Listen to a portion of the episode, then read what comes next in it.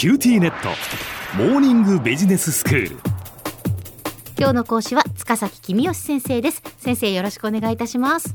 はい、よろしくお願いします。今日はどういうお話ですか？ね、今日はですね、銀行の金庫には少ししか現金が入っていないという話です。はい。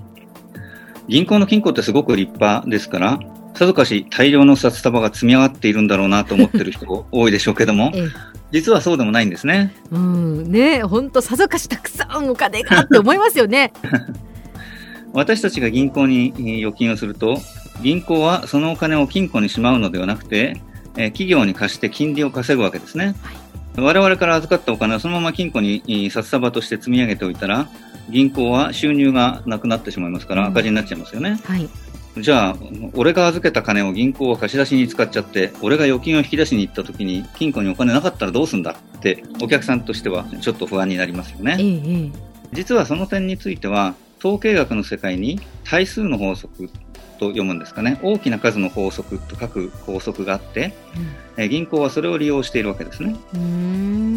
あの統計の話なんでちょっと難しいのであんまり詳しくは話しませんがええコインを3回投げて3回とも表が出る確率は結構高いんですけども、1万回投げるともちろん1万回全部表になることはほとんどないというだけではなくて大体5000回表が出るということのようですね。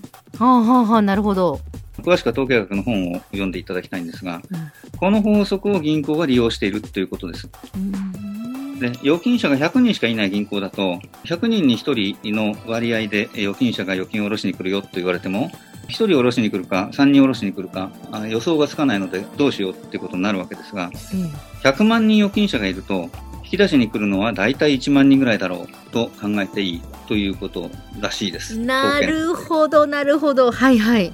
で、一方で、100万人預金者がいると、1万人ぐらいは新しくお金を預けに来る人もいるだろうん。うということなので、100万人お客さんがいると、預けに来る人と引き出しに来る人は大体同じだろうと考えて、うん銀行の金庫にお金をあんまり入れとかなくてもいいというのが銀行が考えていることらしいですね。そういうことですね。ねまあ、数が大きくなれば大きくなるほど、まあ、大体このくらいだろうっていうその予測ができるっていうことですね。そういうことです。はい。まさにそういうことですね。ねまあ、もちろんぴったり1万人というわけではないので、金庫の現金がゼロでは困りますけども、うん、まあそんなにたくさん入れておく必要もないっていうことですね。ええええーまあこれには例外があって、うん銀行の取り付け騒ぎっていうことが起きると、必ずしもそうはならない。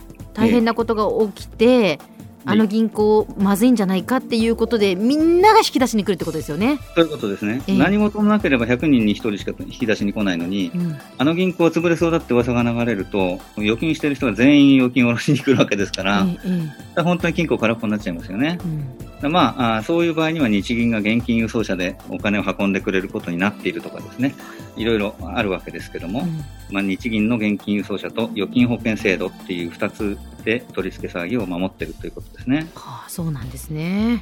預金保険制度っていうのはまあ細かい話は省略しますが、うん大雑把に言うと、銀行が破産しても庶民の預金は政府が代わりに払い戻してあげるというものです。うんで、預金保険制度があるから、銀行は潰れるかもしれないって噂を聞いても、庶民は銀行にい走っていかなくていいよ、落ち着いてなさいっていう法律なんですね。えこれがあることによって、えーみんなが貯金を下ろしに行って金庫からになっちゃうってことが防げるはずなんですが、うんあの大きな問題は、こういう預金保険制度という制度があることを知ってる人が少ないってことですね。確かに。はい。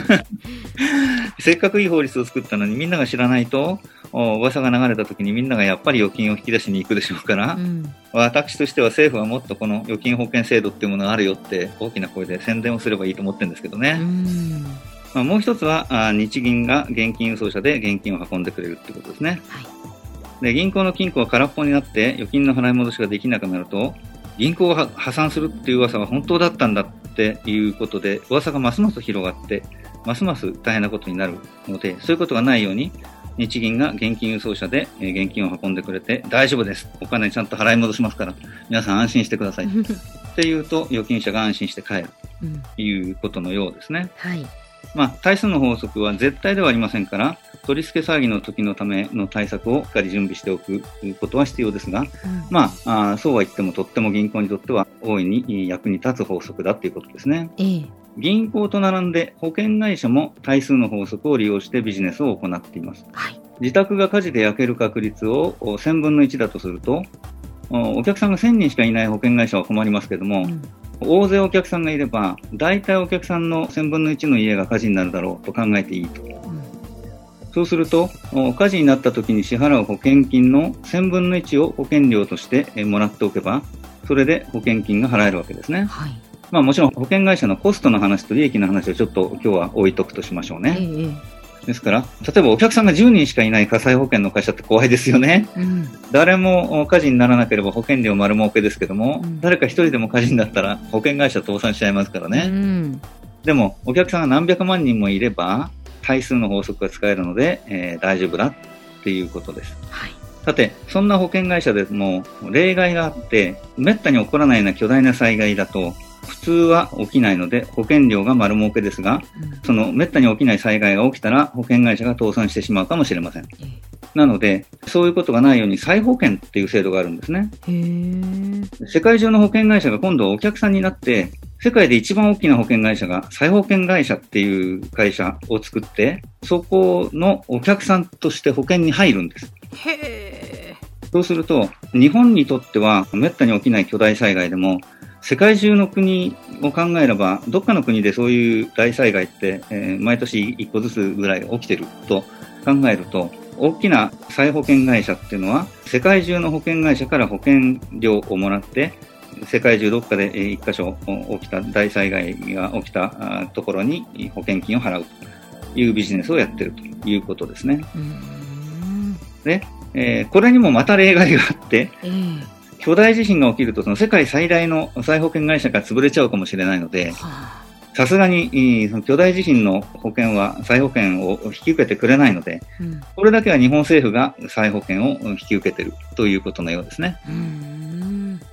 では先生、今日のまとめをお願いします。銀行や保険のビジネスは対数の法則という統計学の基本を利用しています。多くの客がいれば預金を引き出す客の数や火事になる客の数などは確率通りに近い数になるという前提でビジネスを行っているわけですね。今日の講師は塚崎君吉先生でした。どうもありがとうございました。はい、ありがとうございました。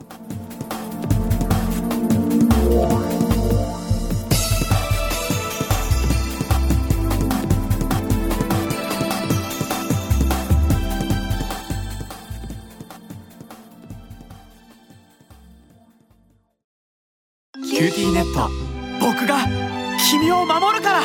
本当に？え？コンピューターウイルスやフィッシング詐欺からは？え？守ってくれないの？ビビックなら全部守ってくれるのに。セキュリティ5台まで無料。光インターネットのビビック